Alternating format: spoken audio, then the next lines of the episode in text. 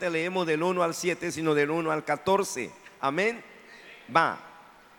Josué se levantó de mañana, y él y todos los hijos de Israel partieron de Sittim y vinieron hasta el Jordán y reposaron ahí antes de pasarlo.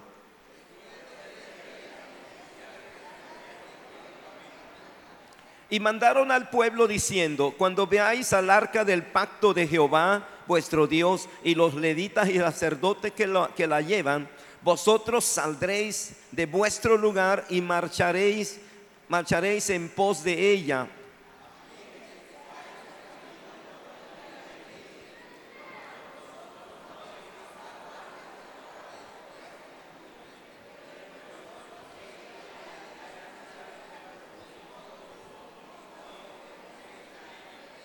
Y Josué dijo al pueblo: santificaos, porque Jehová hará mañana maravilla, maravillas entre vosotros.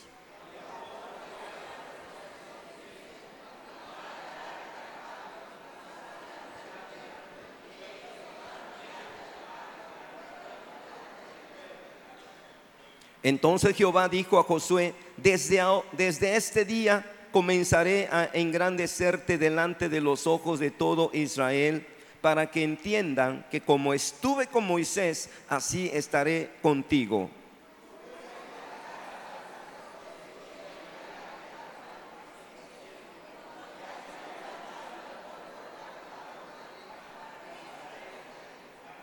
Y Josué dijo a los hijos de Israel: acercaos y escuchad las palabras de Jehová vuestro Dios.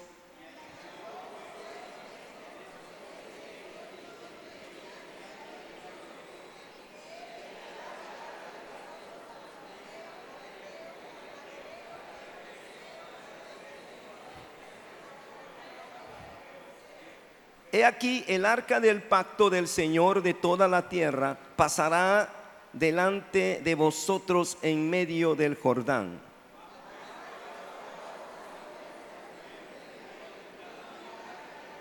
Y cuando las plantas de los pies de los sacerdotes que llevan el arca de Jehová, Señor de toda la tierra, se asienten en las aguas del Jordán, las aguas del Jordán se dividirán, porque las aguas que vienen de arriba se detendrán en un montón. Y aconteció cuando partió el pueblo de sus tiendas para pasar el Jordán, con los sacerdotes delante del pueblo, llevando el arca del pacto. Aleluya. Padre de gloria, gracias te damos. Te rogamos que nos hables. Espíritu de Dios, toca nuestras vidas, toca nuestros corazones. Ayúdanos a entender cómo tú tienes un solo pueblo en este tiempo, amado, y tú tienes herencia para tu pueblo. Tu pueblo tiene que entender que hay un proceso, amado, que hay un visto bueno, que tenemos que pasar al otro lado para recibir nuestra herencia. Toma la vida de cada hombre y mujer de esta iglesia y háblanos, habla nuestras vidas, habla nuestros corazones, amado, te lo pedimos en el nombre de nuestro Señor Jesucristo. Amén. Gracias, Dios. Alabado sea Dios. Ocupen su asiento, tomen su lugar. Hemos estado cantando, alabando, glorificando al Señor. Yo le alabo a Dios, le glorifico, porque a pesar de ese aire, de ese viento, de, de, de la polvo, polvadera y todo, tú estás aquí en la casa de Dios, firme para darle la gloria que Él se merece. Este día le pertenece al Señor, y es debido que como pueblo de Dios aquí estemos celebrando la victoria más grande, la victoria de la cruz, tu victoria y mi victoria. Estamos, hemos estado estudiando cómo precisamente como pueblo de Dios, tal y como Dios le hizo a la iglesia, digo iglesia porque era pueblo de Dios, el pueblo que fue sacado de Egipto y que fue llevado al desierto por Moisés y que, y que tuvo que ver la mano poderosa de Dios. Aquella generación tuvo ver Tuvo que ver que Dios es poderoso para romper cadenas, para romper prisiones, para darles la libertad que ellos merecían y crecer delante de Dios de una manera honesta, amigable, en libertad para la gloria del Señor. Exactamente lo mismo hizo con nosotros. Tuvo que sacarnos de Egipto, donde estábamos siendo oprimidos, esclavizados, maltratados. Dios hizo maravillas y nos soltó a nuestro destino. Ahora tú y yo tenemos por delante nuestro Canaán, nuestra tierra prometida, y tenemos que caminar hacia adelante hasta que nosotros lleguemos a nuestro destino. ¿Cuántos alaban a Dios? ¿Cuántos le dan la gloria? ¿Cuántos pueden decirle gracias, Padre, porque me tomas en cuenta, porque yo estoy en tu lista, mi nombre está en el registro de tu libro de la vida y yo voy caminando juntamente con tu pueblo? Solamente, no solamente esta iglesia, sino todas las iglesias de Juchitán, todas las iglesias del estado de Oaxaca, todas las iglesias del mundo. La iglesia cristiana, la iglesia del Señor va marchando. Cuando vemos que las profecías se cumplen, cuando vemos este planeta cómo se convulsiona, cuando vemos cómo los gobiernos ya no hayan ni qué hacer ni a quién pedirle ayuda, sabemos que son señales de que Él viene pronto. Pero no para tener miedo, no para sentir angustia, temores, sino para darle gloria a Dios, porque pronto cumplirá con la promesa de su palabra, que nuestra redención está más cerca que cuando hemos creído. ¿Cuánto le dan la gloria? ¿Cuántos alaban a Dios?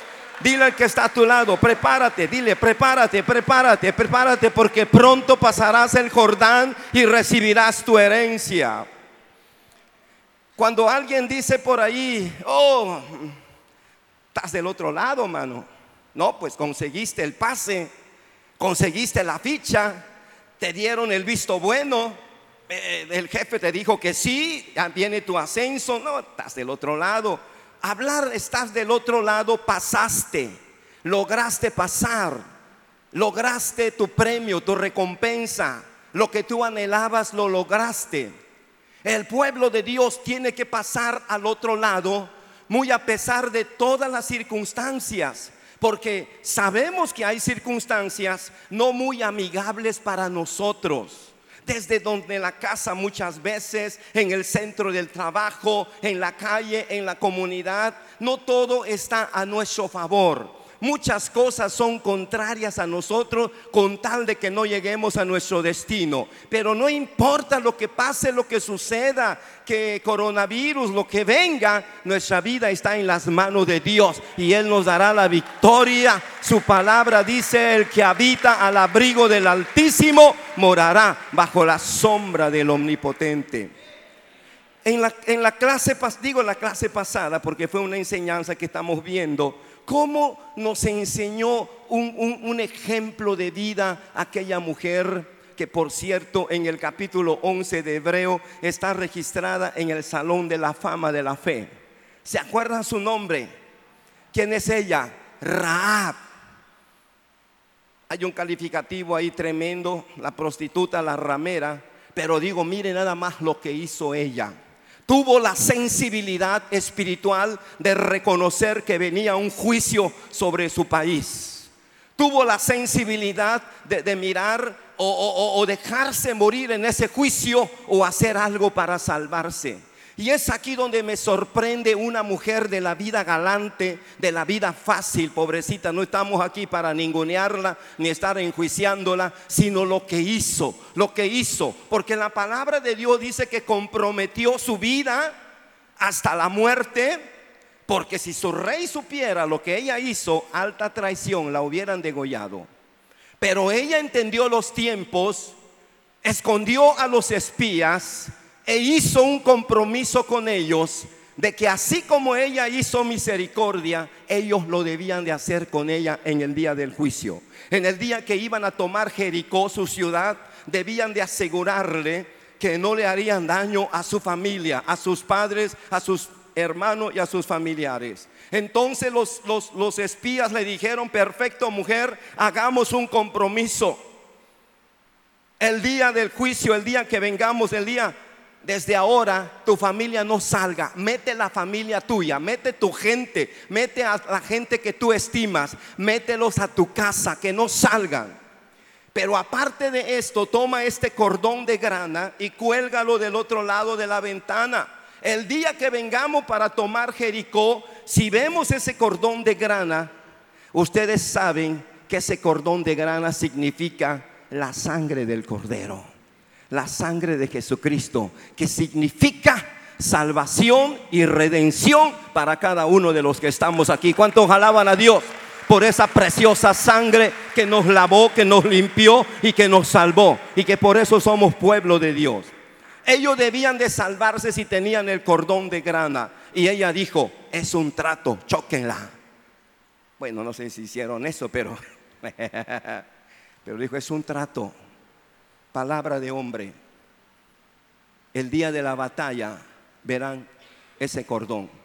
Y más adelante veremos la toma de Jericó. Qué tremendo la toma de Jericó. Pero mientras, Josué ya era el hombre, Josué ya era el líder, Josué tenía que tomar la rienda de su liderazgo. Y la palabra de Dios en ese capítulo, si ven el, el versículo uno, lo que dice la palabra de Dios, que muy de mañana, de mañana levantó al pueblo, a los levitas, a los sacerdotes. Ahora es tiempo, vamos a encaminarnos hacia, hacia nuestra posesión, hacia nuestra herencia, hacia el Jordán. Porque el Jordán era un río histórico, emblemático, que tenían que atravesar. A lo mejor alguien de ellos decía: ¿por qué tenemos que atravesar el Jordán? No hay otro camino, no hay otra manera. El río caudaloso, y más que en esta época, como dice la palabra, era tan caudal el río, tan fuerte, que desborda los, los, los lados de ese río. ¿Quién va a pasar eso a nado? A lo mejor solamente los hombres expertos en nadar podían pasar, pero los ancianos, los niños, las mujeres, ¿quién iba a pasar eso? Pero Dios le dijo a su pueblo: tienen que pasar, tienen que atravesar el Jordán hacia su tierra prometida. Pasar del otro lado significa el visto bueno. Pasar el otro lado significa que están dispuestos a lo que sea, a lo que Dios les mande. Pasar el otro lado del Jordán, ya la hicieron, ya están del otro lado. Pero para esto dice la palabra, cómo es que Josué, aun cuando ya había dado la orden Dios de que te dieran de marchar, él no dijo: bueno, ya vámonos, vámonos, porque Dios está con nosotros, esto en caliente, hay que hacerlo. Pero hermano, cuidado, cuando hay algo muy importante, tranquilo, no te precipites. No tomes decisiones a la carrera, porque la vas a regar. Tranquilo, piensa lo que vas a hacer. Entonces Josué se ubicó con el pueblo a la orilla del Jordán, no lo pasó. Y después de tres días, ellos se prepararon para pasar. Hermano, cosas importantes en la vida, toma tiempo. En tu matrimonio, con tus hijos, con tu esposa, con tu familia. Si tú no le das tiempo a las cosas importantes, se nos van de la mano. Si me estás escuchando, a ver, toca al que está a tu lado, dile: ¿me estás escuchando? ¿Estás oyendo? Deja un poco las cosas que sabes que tienes que dejar, porque hay cosas más importantes que atender. Deja un poco esa celular, esa computadora, y dale importancia a tu familia. ¿Cuántos alaban a Dios? Muy de mañana, las cosas importantes hay que atenderlas desde temprano, tempranito de mañana. Entonces, hermanos, eh, yo veo cosas importantes en este pasaje de la Escritura. En el versículo dos, del versículo dos al versículo cuatro, Josué le dice al pueblo: ojo con lo que les voy a decir. Cuando vean el movimiento del arca del pacto, porque para esto trajeron el arca del pacto de Dios, que significa presencia de Dios, que significa gloria de Dios. Y es que, hermano, para que digamos que somos pueblo de Dios, es que Dios tiene que estar con nosotros. ¿Cuántos dicen amén? ¿Cuántos dicen amén? ¿Cuántos saben que Dios está aquí? ¿Cuántos saben que un arca poderoso de Dios está con nosotros en esta tarde? Esa arca es nuestro Señor Jesucristo, es Dios mismo, es el Espíritu Santo de Dios que está con nosotros en esta tarde. Por favor, dile que está a tu lado, a tu lado está el arca, a tu lado está la presencia, delante de ti está la gracia de Dios. Entonces, hermano, la palabra de Dios nos dice cómo es que Josué le dijo: ojo, pueblo de Dios, abusado, vivos, Cuando veáis al arca levantarse y empezar a caminar, comiencen ustedes a caminar también.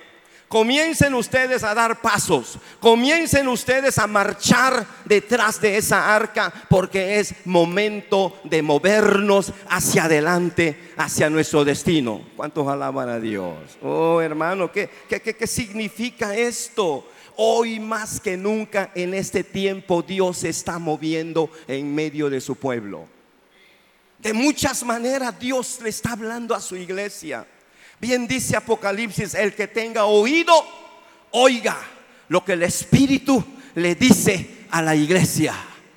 Y en este tiempo final, tiempo apocalíptico, entre otras cosas que estuvimos hablando, los pastores decían, porque tomamos el tema de lo que está pasando, dijeron: pastor, ¿y qué vamos a hacer entonces? Digo, pues ¿qué dice la Escritura? Todo esto va a pasar, nadie lo puede detener. Ni el gobierno con más buena voluntad va a parar las cosas, que el movimiento gay, que, que, que, que los Zetas, y que nadie puede parar eso. Precisamente cuando el mundo es un caos, un montón de violencia por todo lado, enfermedades y muertos por todo lado, aparecerá uno. Por cierto, está pronto a aparecer. Y en tres años y medio Él mostrará una paz, una falsa paz. Quitará toda la violencia en todo el mundo. Todos los países, con los terroristas, con todos. Quitará la violencia. Vendrá con mano dura. ¿No entiendes? Cuello. Él va a implantar una paz tremenda. Entonces el mundo va a decir: este es el hombre. Este es el que esperábamos, el anticristo. Pero solo que los que se quedan ya saben cuál es la sentencia. Por eso tú y yo tenemos que pasar a recibir nuestra herencia. ¿Cuántos dicen amén? ¿Cuántos dicen amén? ¿Cuántos alaban a Dios? ¿O te quieres quedar? No, no, no, no es tiempo de quedarse. Hay que meter a todos a la casa. Por eso todo mundo tiene que entrar. Los espías le dijeron a la mujer: perfecto, mujer, es un trato. Si alguien toca a tu familia, su sangre será sobre nuestra cabeza. Pero si tú los sacas o salen, entran y salen, entran como algunos, saltan por aquí, por allá, no somos responsables. Tienen que estar metidos en casa. Y allí los tenemos que entroca, en, encontrar el, el gran día. La Biblia habla siempre de un día malo. Ese es el día malo. Y la palabra de Dios nos dice, ¿verdad?, como la mujer dijo: perfecto, va. Y, y, y ahí sigue ella esperando, ¿verdad? Y el cordón de grana. Mientras Josué caminando al pueblo hacia, hacia la tierra prometida. Pasando el Jordán está una de las ciudades más poderosas de, de Canaán. Jericó. Que tiene murallas enormes, alta, creo que más alta quizás que esta. Dice que tiene seis metros de ancho el muro, impenetrable.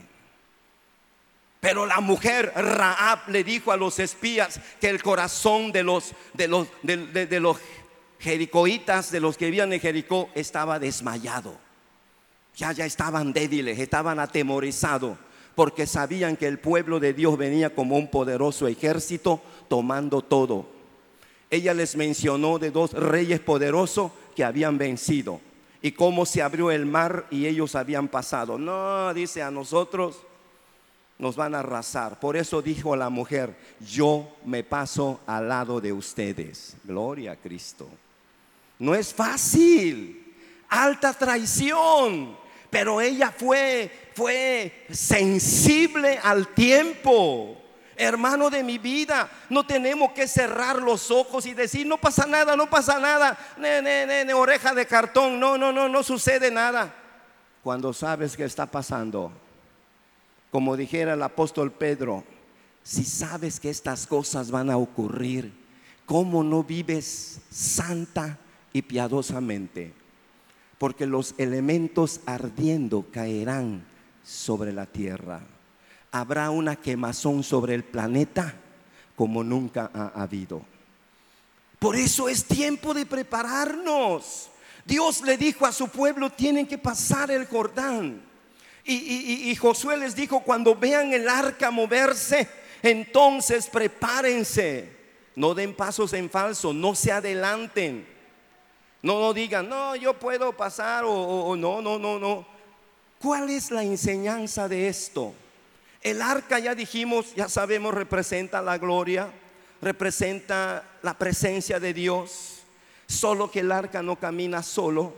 El arca lo llevaban los líderes, los sacerdotes y los levitas.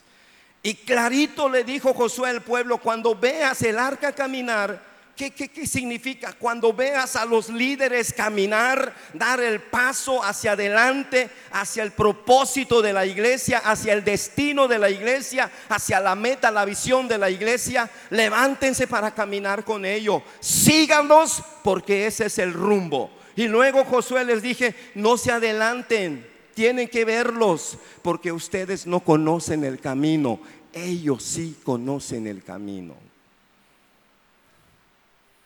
¿Cuántos alaban a Dios? Le dan la gloria por la palabra de Dios. ¿Saben por qué cuánto, eh, cuánta premura, cuánta recomendación, cuánta precisión? Porque Dios es preciso, es ordenado, es excelente. Porque Dios ya no quería que les pasara lo mismo que la primera generación. ¿Se acuerdan de la primera generación? ¿Se acuerdan o no se acuerdan? Dios no quería que le pasara a esta generación de Josué lo que le pasó a la generación de Moisés. Chequen lo que dice la palabra de Dios en el libro de Hebreos capítulo tres, versos dieciséis al diecinueve. Ya lo hemos visto otras veces. Ya lo hemos visto, pero ¿por qué lo repite Hebreo? Porque puede ocurrirle al pueblo de Dios. Porque le puede ocurrir a este pueblo que va a su destino, a su propósito. Chequen lo que dice. ¿Quiénes fueron los que habiendo oído? ¿Qué significa habiendo oído? Habían conocido, incluso habían servido a Dios. Fueron líderes, fueron siervos de Dios, fueron personas que, que, que, que sirvieron a Dios. Dice, habían oído, quiere decir que eran pueblo del Señor, líderes del Señor. Dice, ¿quiénes fueron los que habiendo oído les provocaron? ¿No fueron todos los que salieron de Egipto por mano de Moisés? ¿Y con quiénes estuvo él disgustado cuarenta años? ¿No fue con los que pecaron, cuyos cuerpos cayeron en el desierto? ¿Y quiénes juró que no entrarían en su reposo, sino aquellos que ¿qué? Desobedecieron. Si hay algo que, que, que, que le molesta, que, que bien lo dijo profeta Samuel a Saúl, dijo: tú sabes que aunque hayas traído todos los las vacas para los sacrificios, para tanta grosura, a Dios no le importa eso, más que se le obedezca su palabra. Y aquí dice, sino aquellos que desobedecieron, verso diecinueve, y vemos que no pudieron entrar, ¿a causa de qué? No le creyeron a Dios. Si hay algo que le molesta, que le enoje, que le enoja a nuestro Padre, es que no le creamos a Él. Pero tú y yo le creemos a Dios. ¿Cuánto le creen al Señor? ¿Cuánto le creen? ¿Cuánto le creen? ¿Cuánto le creen? Tenemos que creerle. Tenemos que creer que aun cuando pase lo que pase, su palabra se cumple. Mis hermanos, yo no sabía cómo los pastores también les ha interesado esto que del coronavirus. Y, y, y digo, pero pastores, tenemos promesa de la palabra. Tenemos promesa. Yo les mencioné del salmo que, eh, eh, que leímos aquí el domingo pasado, el salmo noventa y uno. Donde dice que caerán a tu lado mil y diez mil a tu diestra, pero a ti no llegará. ¿Cuántos alaban a Dios? Y yo les dije, es una mentira, es una tomada de pelo, es una broma de mal gusto este salmo. Jamás, es la verdad de Dios. Solo que Él necesita que le crean. ¿Cuánto le van a creer? Ahí habla hasta de peste, hermano, de mi vida. Pero ninguno de esto llegará a aquellos que están bajo la cobija, bajo la cubierta de nuestro Padre. Llegamos a la conclusión que muy probable pasaremos parte de la gran tribulación. Pero ahí está la mano de Dios. Ahí está que tú y yo tenemos que pasar el Jordán para recibir el visto bueno. Ahí está que tenemos que meter a todo mundo en casa. ¿Cuál es la casa? Esta casa, la casa de Dios. ¿Cuánto dicen amén? Decíamos, será como la noche de los primogénitos, en que el ángel de la muerte pasó y no entró en la casa de los israelitas porque vio la sangre, el cordón de grana, vio la sangre del cordero y no entró. Y nosotros tenemos que cubrirnos más que nunca con la preciosa sangre de nuestro Señor Jesucristo, el único Cordero de Dios que quita el pecado del mundo y que nos da salvación. Denle la gloria, Él merece toda la gloria. Si alguien merece nuestro aplauso, nuestro, nuestra adoración, es Él, porque Él pagó por tu libertad y la mía. Entonces la palabra de Dios nos dice, ¿verdad?, cómo es que Dios estaba preocupado que aquella generación no le pasara lo que la otra. Vimos aquí en este Hebreos capítulo tres del dieciséis al diecinueve, dice que le disgustaron tanto a Dios que Dios juró: jamás entrarán en mi reposo. Durante cuarenta años estuvieron en el desierto mordiendo el polvo, ahí se quedaron postrados. Todos los de veinte años para arriba no entraron. De veinte años para abajo, la generación de Josué eran los que tuvieron que entrar a la tierra prometida. Esta es la generación de Josué que tiene que entrar a poseer su tierra prometida. ¿Cuántos alaban a Dios y le dan la gloria?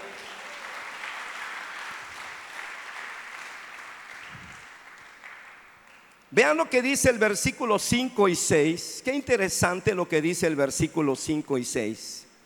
Chequen. Y Josué dijo al pueblo: santificaos, porque Jehová hará maravillas entre vosotros. Y habló Josué a los sacerdotes diciendo: tomad el arca del pacto y pasad delante del pueblo. Y ellos tomaron el arca del pacto y fueron delante, delante del pueblo. Aleluya. ¿Qué fue lo que le dijo? ¿Cuál fue la palabra? ¿Cuál fue? Santificaos. Ay, ay, ay. Porque Dios hará maravillas. Esta generación que iba a entrar no habían visto las maravillas. La maravilla que vio aquella generación no la habían visto. Por lo tanto, Dios tenía que mostrarle que Él es Dios y que puede hacer maravillas, milagros, para confirmar que su pueblo pasará a heredar la tierra y que Dios es Dios para pasarlos el Jordán. ¿Cuál es esa maravilla? ¿De qué maravilla habla Dios? Bueno, de todas las maravillas que Dios había hecho: darles de tomar agua de las rocas y todo aquello, darle de comer carne, Eh, porque pidieron carne, y el maná que venía todos los días desde la mañana. Ya estaba regado la tierra con maná para que el pueblo comiera. Maná que cesó el día que entraron a la tierra prometida y empezaron a comer los frutos de la tierra de Canaán. Cesó, jamás cayó el maná, comida de ángeles. Pero la maravilla grande que Dios iba a hacer, casi similar con la que hizo el pueblo cuando atravesaron el mar Rojo y Dios abrió camino sobre el mar y su pueblo pasó y derrotó a su enemigo. ¿Cuánto le dan la gloria a Dios? Dile al que está a tu lado: Dios puede hacer camino sobre el mar. Dios tiene poder para hacer camino y que tú pases. Donde digan que tú no puedes pasar, tú di dentro de tu corazón: mi Dios me hará pasar aquí y yo poseeré mi herencia. Ese trabajo es mío, ese negocio es mío, esa casa es mía. Yo lo declaro: mi Dios me hará pasar. ¿O a poco, hermano de mi vida, no era una maravilla el río caudaloso de Jordán tuviera que dividirse. Me acuerdo, estamos haciendo un muro detrás de la casa de ustedes. Con el terremoto teníamos un muro de contención de pura piedra. Con el terremoto se hizo charamusca, se hizo pedazo. Pero yo me acuerdo el día que salió el río terrible, tremendo, el ruido del río, hermano. Ay, ay, ay, ay, ay, ay, ay. Troncos, vacas, todo pasaba, pero una velocidad así. Pero lo, lo que a mí me sorprendió, el ruido que hace en las aguas.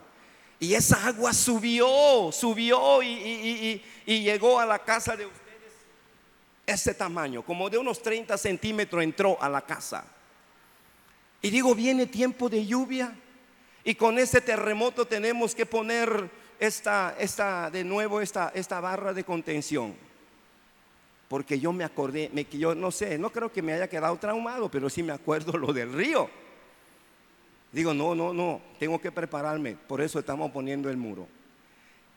Yo pienso que el río del Jordán era mucho más grande. El río era, porque dice la Biblia, era un caudaloso que vertía sus aguas cuando en una época de la, de, de, de, de la, de la, de la siega, el río crecía, tenía la creciente del río. Era la época en que tenían que pasar. Yo le decía a mis hermanos, les compartí algo de esto. ¿O a, o a poco no es un milagro que un río se pare, se divida y que el pueblo pase? ¿Sí o no? ¿Cuántos dicen amén? ¿O es cualquier baba de perico? ¿O todos los días se están abriendo los ríos y la gente está pasando? No. Si ustedes leen la palabra, dice que el río se dividió como si una mano gigante detuviera el caudal. Todo el río se amontonó. Y por acá ya no pasó, ya, ya seco. El pueblo pasó a su destino para la gloria del Señor. Dios hará maravillas. Detendrá los ríos de problema, los ríos de la enfermedad, los ríos de la inseguridad, todos los ríos que vengan en contra de ti. Como poderoso gigante pondrá su mano y tú pasarás para la gloria de su nombre. ¿Cuánto le dan la gloria? Ay, hermano, qué maravilloso de verdad. Cómo el pueblo tuvo que entender. Y, y bueno, la escritura nos dice cómo el versículo catorce, catorce al diecisiete. Chequen lo que dice el verso catorce al diecisiete. En, y aconteció cuando partió el pueblo a su tienda para pasar el Jordán, con los sacerdotes delante del pueblo, llevando el arca del pacto. Cuando los que llevaban el arca del, entraron en el Jordán, y los pies de los sacerdotes que llevaban el arca fueron mojados a la orilla del agua, porque el Jordán suele desbordarse por todas sus orillas todo el tiempo de la siega.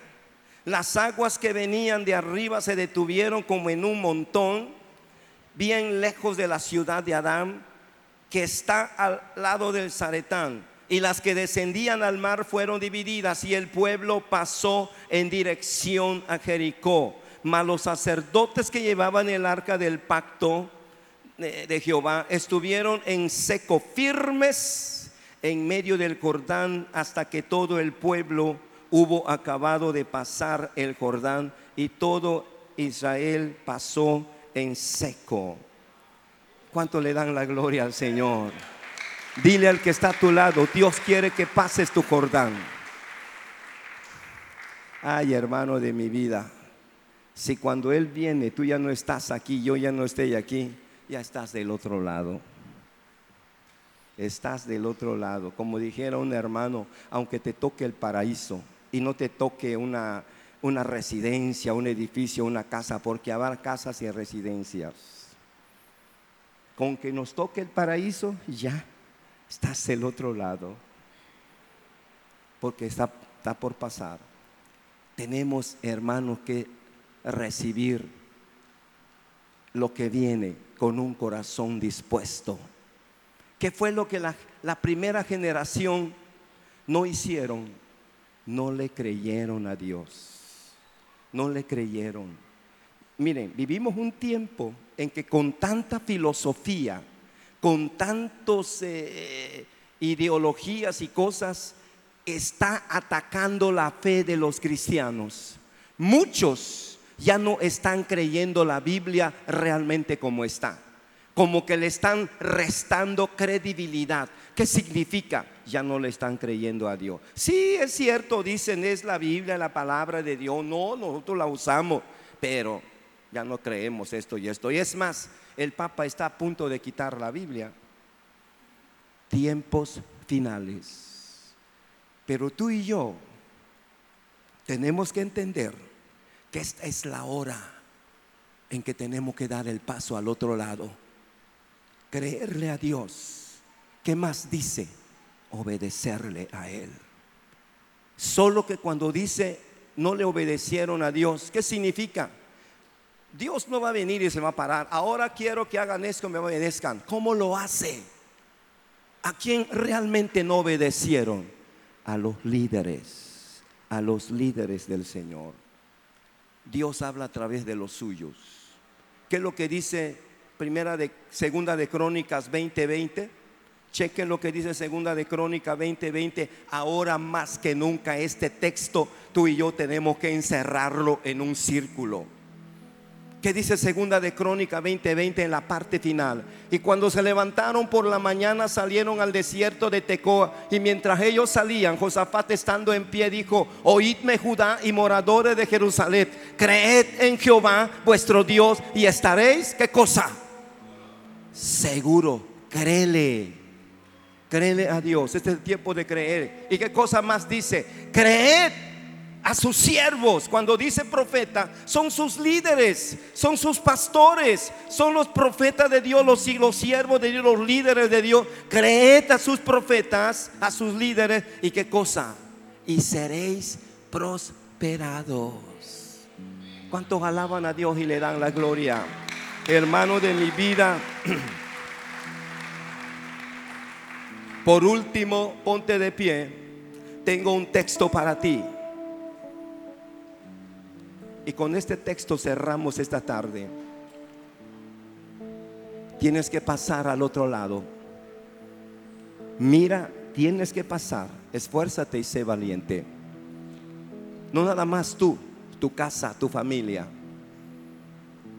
Hay un Jordán que te está esperando, que significa una experiencia con Dios, que significa maravilla de Dios en tu vida. Tenemos que experimentarlo. Viene, viene, viene, viene ese mover de Dios. Esa experiencia, esa gloria viene. Y tenemos que pasarlo en el nombre de Dios. No tienes que perderlo. Dile: Señor, yo tengo que pasar mi Jordán. Pase lo que pase, Señor. Primera de Corintios quince cincuenta y ocho. Checa lo que dice Primera de Corintios quince cincuenta y ocho, hermano. Tómalo para ti. Así que, hermanos míos amados, estad firmes y constantes, creciendo en la obra del Señor siempre, sabiendo que vuestro trabajo en el Señor, aleluya, no es en vano, no es en vano, no es en vano.